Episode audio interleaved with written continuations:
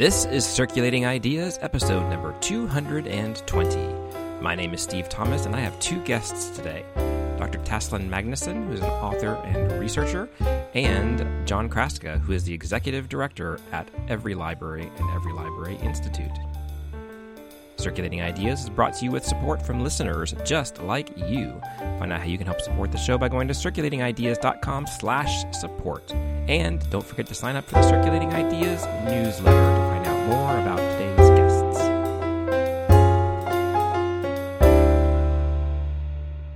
Tasslyn and John, welcome to Circulating Ideas. Steve, it is fun to be back with you. Thank you. Excited to be here. Tasslyn, can you tell listeners just a little bit about you and how you got to where you are now and the book censorship database that we will be discussing? It's a funny story. The master's in uh, writing for children and young adults program, I met a lot of kidlit authors and I started to listen to them. And Laurie Halse Anderson was talking about the growing book bans in probably September. She said someone should keep track. And I said, I can do that. I'm a poet, I'm a writer, I have a PhD in history. So I have a lot of varied skills. And I started to keep track. I was like, I'll just make a Google sheet. I'll share it with Laurie and see what we find. I began to listen to articles, newspapers, podcasts, people talking, Twitter, and started to put together a list that seemed to grow exponentially as we went along. And was that an issue that you had already kind of been aware of, or was it the author friends of yours that kind of got it into well, your head? As a writer, we talk about book bans and challenges and the, the critical importance of libraries, especially to maintaining author support. And I have librarians everywhere in my family. so I was aware of it. And I also have been tracking it through Book Riot. They have a censorship newsletter, and I read that regularly. But yeah, it was there, but not quite as heightened. And now I um, know just about everything I can. Well, that's why you're on today. Before we get too much into your work, John, can you give us a little bit of an update about what every library has been up to and how this work um, on book challenges and censorship and bans fits into the work of every library? Sure. So, as some folks know, we have two components to our work where every library is the 501c4 uh, political action committee for libraries. That work as a C4 focuses on the funding formula and the political structure for libraries. Last year, we did about 10% of the library election days in 2021. We're expecting to do about 10% of them this year in 2022. Good outcomes for folks. The, the everyday work, helping to support libraries in these political conversations around funding with the voters, with school boards have done a, a tremendous amount of work in the last couple of years on the Save School Librarians platform and initiatives, the political conversations in uh, state houses as well, supporting several of our state library association partners. We have launched two statewide initiatives and one statewide pilot program alongside the folks in Delaware the uh, Wyoming Library Association, and then the pilot programs with Montana Library Association. It's a lot of activity facing voters, constituents, and elected officials. And then our C3 side, the Every Library Institute, which is our nonprofit research, public policy, text policy think tank. We're working on the reports around literacy. That's a big topic for us. How to help policymakers understand where funding for public libraries can support literacy, which supports a lot of other outcomes like reduced crime rates, better health outcomes, uh, economic determination, and then a lot on the, the post COVID school environment as well. So between those two things, we're looking at a lot of conversations around the political and the policy outcomes, which is why I think we've been getting calls from people when the politics turns really performative around these book banning and challenge situations. We're not looking to do anything that an existing incumbent organization is already doing. Intellectual freedom has a very strong very consistent and, and, and very successful group of supporters in the library community. When folks call us, it's when something really terrible happens and it turns into a fight either about the funding for the library you know, they're going after the library directly when the book ban is a, a, a mask for it or, or, an excuse for it, or it's the, the leading wedge to try and decouple the library from its own community.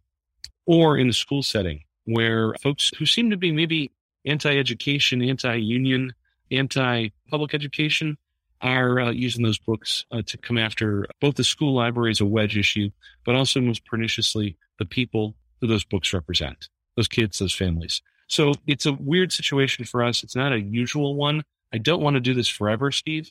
I really just want to get back to like doing election days.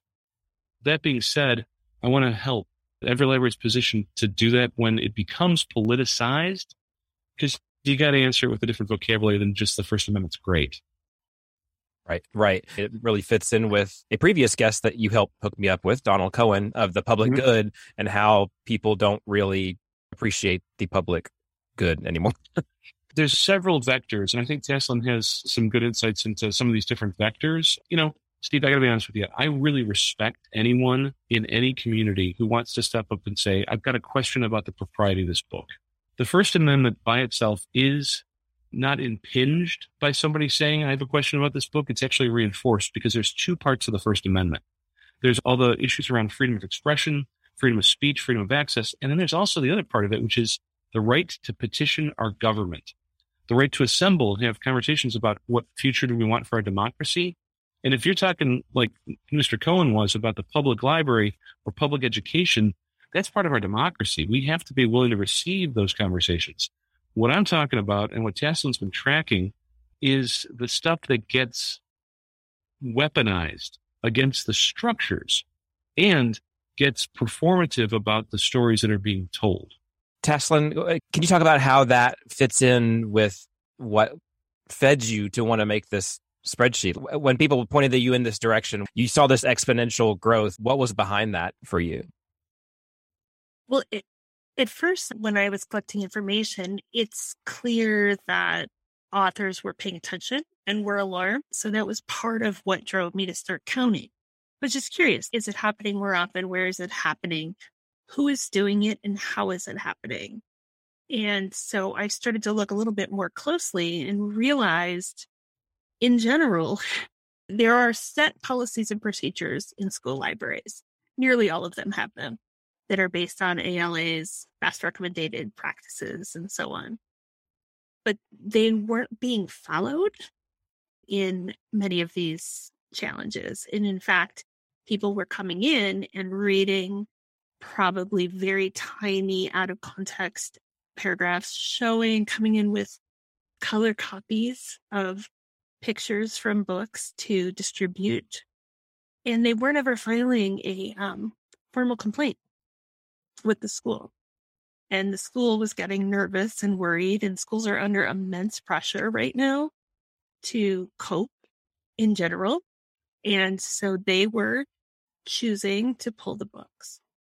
Or there's several places where they've amended the policy at the board level that allows the superintendent to make some decisions about books that did not happen before this. But probably the thing that was most interesting that I started to see, and I've seen it in a number of districts, is in early fall, a parent will submit a challenge. It'll go through kind of a normal procedure at the beginning of the school year. But by December and January of this school year, they turn around and the same parent, in several instances, submitted 282 challenges or more to books, and they're identical. They're filled out exactly the way they're supposed to be filled out with exactly the same reasons why and the, exactly the same request, which is always to remove the book from the entire district. Not about their kid. There's also quite a number of parents who are refusing alternative assignments, which has always been a solution to these problems in schools. They can set it up so you can say whether or not your kid can check out a book and they don't want to do that either. And so I've been looking really closely at these districts. And I think that that's a really important thing to look at because it's clearly taking steps towards using the challenge process in a way that will destroy the school because no school can, can work through 282 challenges. And there is a district in Illinois that is tracking the money associated with these as well, which is also probably something I'd love to see more libraries start to do. Well, it'd be great if there was some way to like interlock all this data, like the data that you're doing and the data with the money and see how this stuff overlaps. Obviously, we all know follow the money is a good way to figure out what's going on behind anything. You mentioned the, the same person making the complaints. I know on your spreadsheet, you are doing a very good job of keeping personal information out of that, but are you keeping track of that? So like that's not in the database that these 200 were by the same person. Do you have that identified I, somewhere? I have been keeping a second list that includes groups and leaders in those groups and how they might relate to groups that are popping up to opposing books in schools. I would love the time to do some deeper research. There is one group that I found that in the county where they were operating, one of the parents is associated with a group that, in fact, wants to get rid of the Board of Education which is far more common than I thought with many of these groups. Some of this is a learning curve of me learning a lot quickly about libraries and parents and how parents protest and what seems to be appropriate. But this is all a political thing and we say that it seems to have come out of nowhere but obviously it didn't because it, something this huge would not have just come out of nowhere so there's got to be some kind of coordination at some point somewhere. You know, we don't want to get into conspiracy theory sounding things, but obviously there's got to be some kind of coordination because the same thing is happening all over the place. Can, can I jump in on that answer, Tasslyn? To start with, Steve, it's interesting because right now, when we're recording, it's uh, mid March. Several state legislatures right now are considering bills that are deleterious to, to public libraries and, and, school library programs. The governor of the state of Iowa has a five point plan to reform education, allegedly. And her fifth point in her five point plan is to eliminate the master's degree for school librarians. It is a live bill, it's active, and God bless us all if we don't overcome that problem. Kentucky has just passed a uh, measure that would void the terms of every public library trustee and have the county uh, judge reappoint them politically instead of apolitically. This is part of a whole cloth approach that may or may not have a conspiracy theory attached to it. But as a consistent approach, when the Trump administration came in, we didn't have to look very far here at every library to understand that they were going to cut IMLS in their first budget because the Heritage Foundation and also Paul Ryan, who was the previous uh, Speaker of the House, had called for it for years the infrastructure here is something that we haven't been paying attention to as librarians because maybe we don't like that form of government, but they have been consistent and internally cohesive with their philosophy of government, philosophy of education as well. Tessa, you and I were talking the other day about how, do, how far can we wind back the clock? How can we look at, at what's been reported before as opposed to like going out and doing the deep dive and discovery and active research that you've been doing? It is really interesting to look at these districts and ask questions about what was going on in the previous year or two or three years. And what I've seen in several districts is there was a fight over DEI initiatives. There was a fight over curriculum around reading, whether it was K 8 or K 12, where they were bringing in books that felt different or uncomfortable or were associated with a strategic plan around DEI initiatives. And so those parents that were involved in that initial fight, and there are plenty of organizations that are jumping into. Um, Moms for Liberty certainly is one of them. And they are then already sort of talking and mobilized. And in several places, the DEI initiative was pulled back by the district. And so then the next year, they begin to see the rise of book challenges. Pennsylvania, a number of districts are dealing with that right now. And so there are parents who are like, what has happened? Well, the year before, several changes were made at the school district level that were responding to what I would say is probably a very loud, but very smaller group of people who don't always have the best interests of kids and education in mind, there might be an, an element of political issue there. Well, a lot of it, it seems like they've looked at how things are going. They don't like how things are going. They realize those are the rules. So if you don't like the rules, go in and change the rules. so you get yourself into a place where you're the one setting the rules. If you get rid of the Board of Education, if you get rid of these um, policies that are saying we're going to focus on DEI issues, then all of a sudden you don't have to focus on them because you got rid of the rules. Exactly. There have been several places in the last year that have seen a complete change in their school board. So moving from probably like a nonpartisan citizen, basically really hardworking volunteers who step into these roles. And then the people that are they're being replaced with are openly and willingly partisan. And they're beginning to change the rules. Another smaller element, not as strong as the DEI, but these are also parents who are mobilized by anti-mask, anti-vaccine, how did their school do with COVID? What do they want for their children in response to the COVID crisis? It's interesting, Steve. On the public library side, there are fewer challenges relative to the size of the school library and school curriculum challenges in this 2021 2022 period. But the, the challenges that are coming in on the public library side have two kinds of characteristics. One is somebody in town who legitimately is concerned about the book and they've been seeing it in the newspaper. They've been hearing it on podcasts. They want to know what's up and they're coming in in good faith. And that's a really hard conversation for any library leadership team to have. But that's why we talk with each other about our value system and talk to the community about our hopes for collections. And then you got situations where people are coming in from out of town or they're using the book challenges as a way to, again, break the library. In the middle of February, Ridgeland, Mississippi, it's one of four towns in the Madison County, Mississippi library system. The mayor of uh, Ridgeland said he's not going to pay the bills for the library. They owe $110,000 under contract to do this. He's not going to pay the bills unless all the homosexual books are removed. And then he wouldn't follow his oath of office, and neither would the, the board of aldermen, their city council, follow the, their oaths of office and actually pay their bills. Right now, where we're sitting today, this is still happening down there. And it's not just Mississippi, it's coast to coast, it's north to south. The vector of attack right now, again, those legitimate, heartfelt, sincere, honest, and I'm using those terms with, with a lot of weight to them because I admire them. Like I said before, you come to a, school board meeting, you come to a library board meeting, you say, I got questions about this. That takes civic courage.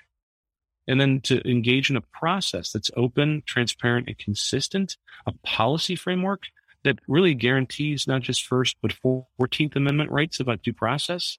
Steve, I that that's America's finest, even though it's a hard conversation. It's these other ones, man. It's these other ones. People who have kids understand you have concerns about your kids, but at a library point of view, it's okay, but that's your job as the parent to do that. Mm-hmm. It's not the library's job. People need that explained to them. They don't understand that. And so you need to have those conversations. So, yeah, I agree. People just making a challenge, there's nothing wrong with that. the vast majority of time, it's just, please explain to me why you have this. Why is this okay to have in the collection? And, and again, a good library leadership team can provide that explanation. When we get invited in to do something to support the integrity of the library, it's often when the integrity of the library is being impinged. You know, policies aren't being followed. On the school library side, when the school board, the administration isn't following policies. The reason that we care about policy is that's our local version of the law. In school districts, you have a policy for kids who need individualized education support. You have policies that, that protect kids who are in moments of you know, transition of crisis. You have policies that support uh, children with different kinds of uh, learning, cognitive disabilities, physical disabilities. I don't want to see the policy framework around school books and the curriculum fall apart. It's a leading edge problem. Same thing in public libraries. We have policies about accommodation. We have policies about behavior. We have policies about no fee, no favor. It's the, the core of who we are intending to be. At every library here, we leave it to, to the experts in the room. If a normal book challenge is going along, I got nothing to say about it. Everybody with integrity shows up to the process. They talk about the materials. They have a, a strong conversation in the community or on their campus. Great. For us, it's like, how do we get back to policy in these kinds of contexts? And we really work very hard to, to name it for what it is and to support those local folks, either behind the scenes or out in front with them, to name it for what it is and to try and get back to a framework where the legitimacy of the process isn't being impinged. Yeah, I think we've mentioned in the past that every library would love it if they could make themselves um, obsolete. Like, yes. there's no need for something like every library. Yeah, no, uh, Steve, thank you for remembering that. That's actually one of the things that, that I have a great deal of hope for. We sometimes talk about how we have our medical model on the political side. We have a nice practice. We have one library time, medical, a lot of patients, you know. Are you presenting good symptoms? Or are you healthy? Are you presenting bad symptoms? We also have our public health model on the institute side, which is like policy issues, research, all that good public policy stuff, education policy stuff. That's like public health. So I could either work on one patient's cancer or I can outlaw smoking. That's great. The one thing that we don't do is pharmaceuticals. I'm not a toolkit kind of company. I know that everybody who we work with, we'd like to work ourselves out of the job. It's not just take a toolkit and I'll see you in the morning.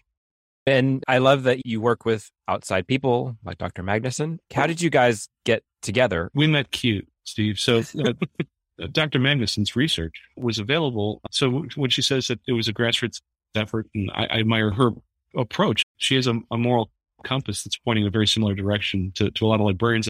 As she was starting to, to, to snowball this original research, this digging into things, going beyond just being reported to, it started getting picked up by a lot of library groups. And I was at the NJSL meeting, the New Jersey Association of School Librarians, in December in Atlantic City. And in between other things in Atlantic City, I went to a program and uh, they were talking about the intellectual freedom framework. They have a very strong intellectual freedom framework within New Jersey Association of School Librarians. And they put up a URL on the, on the screen that I'd never seen before saying, on this research connects dots. This research into the, the conversations that we're having. So I uh, sniffed around because I was like, who the heck is this? And then found out who it was and reached out and said, I think we might be on the same road. Do we want to see if it's a, it's a road trip together or not? So I did try and meet as cute as I could. That's my whole point in life. But I, I went and found her, uh, to be honest. And I'm glad I did because the contributions to this conversation with actionable intelligence has been extraordinary. I I just started posting the Google link to people that I thought might be interested or it might help. I was like, I'm doing this. Let's let's see what happens. And people started to contact me, and John was like, We should talk. And so when we met and he wanted to work with me, I was like, Really? Nobody's doing this already. Nobody's looking at it expansively nationally. I I have some flexibility. And I was like, Yeah, I want to help. I want to make a difference. And so that's kind of what I'm driven by. And one of the other things that's true, Steve, is when you're you're looking to do you know coalition kind of partnership work, you're looking for folks who can who can bring something that's authentic to, to the process. And certainly the integrity of this uh, data development project is really interesting. We were just speaking to another coalition partner yesterday, the folks that we need diverse books. They're working on a data collection project around silent or soft or hidden shadow censorship that's going on where there's no school librarian to be the canary in the coal mine. There's no visibility to it. Things that are being done by omission rather than by making a, a fight out of it. And the We Need Diverse Books people are very sensitive to that. And I think that's an extremely important area to, of concern as well. I don't know if every library is necessarily the one that's equipped for that. I mean, we tend to do more political activities, but we want to support the stakeholders in the ecosystem because this is a whole cloth approach to civil society, to education, to the future of reading. How do you generally collect your data on this up to this point? And then do you have a way for people to contact you to provide this data if they come across your link? Okay, so it started literally because I could Google and I started to key into people who were also looking at these things. And Kelly Jensen at Book Riot, she has a regular sort of weekly, I think, list of everything that was happening. And I didn't want to duplicate efforts. So I talked to her really early on and like, do you analyze these? And she's like, no, I'm so busy.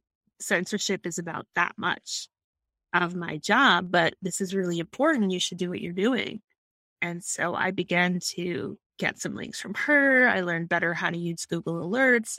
I think probably 99% of the material on there is all publicly sourced. So if you want to go in, I'm a little chaotic with links, but I try to do it you can go in, you can link, and you can find where I found the information. I have some librarians that send me information, but usually I can find other information publicly that matches what they're telling me. I would love to have more information and talk to people. I've made lots of great librarian friends. I find that they really often really need someone to talk about this with. Like it's really, really hard. It's difficult. It's painful for them. And even going through these political experiences, that's not what they're prepared to do. And so I will talk with them and reassure them that actually what my research shows is that when you stick to policy, you, your books go through the right channels, are reviewed, that's your protection. So the more you can get your administration to support you in the policy, the better off you'll be. And so if people want to send me stuff, I'm really available on Twitter. I'm, they can email me, they can message me through the Google Doc, I think. My email's really easy. It's just Tasslyn at Gmail. You can't hide with a name like mine. And so I'm happy to receive information and to talk to people about it. I think that it's really important to keep conversations going and to listen to what folks who are experiencing these challenges are doing. These parents who challenge and come from such a very legitimate place, sometimes these groups swoop in and then begin to use their real concerns for their kids in ways that are pretty awful and pretty difficult and very politicized quickly. So you might have a parent or two who then quickly become almost grabbed and brought into a group.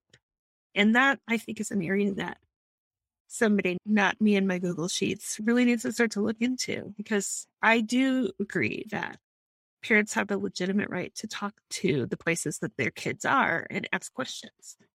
And some of them have very, very real concerns. And that's okay. That's part of what we do. We talk to people, we have conversation, and we have policies and procedures that help us have those conversations in a way that educates and makes sense. The transparency, the integrity of the library community around this is always heartening to me what we want to be able to do with every library is show up when things get really off the rails. And I appreciate you giving us a little bit of a platform to talk about how we could show up for some folks if they need help.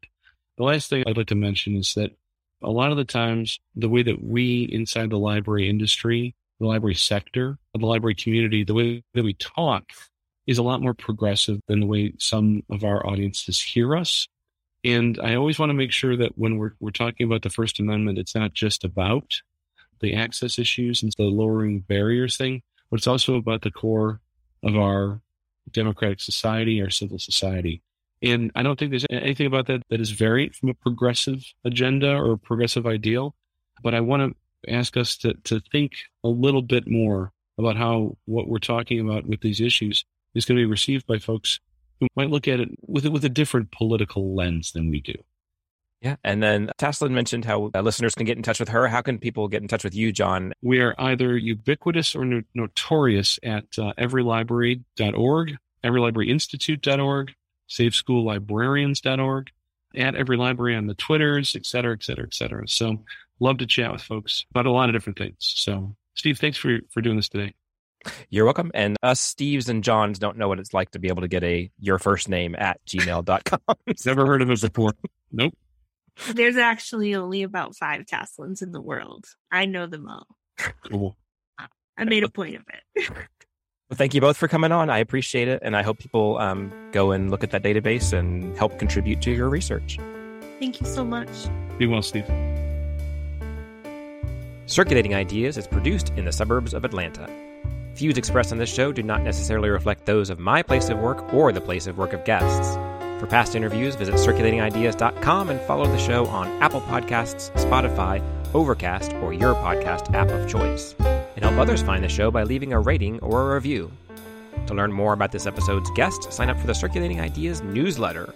You can find the link in the show notes or on the site. Theme music is by Pamela Klicka, and the logo is by Shandy Fry. Thank you for listening and keep circulating your ideas.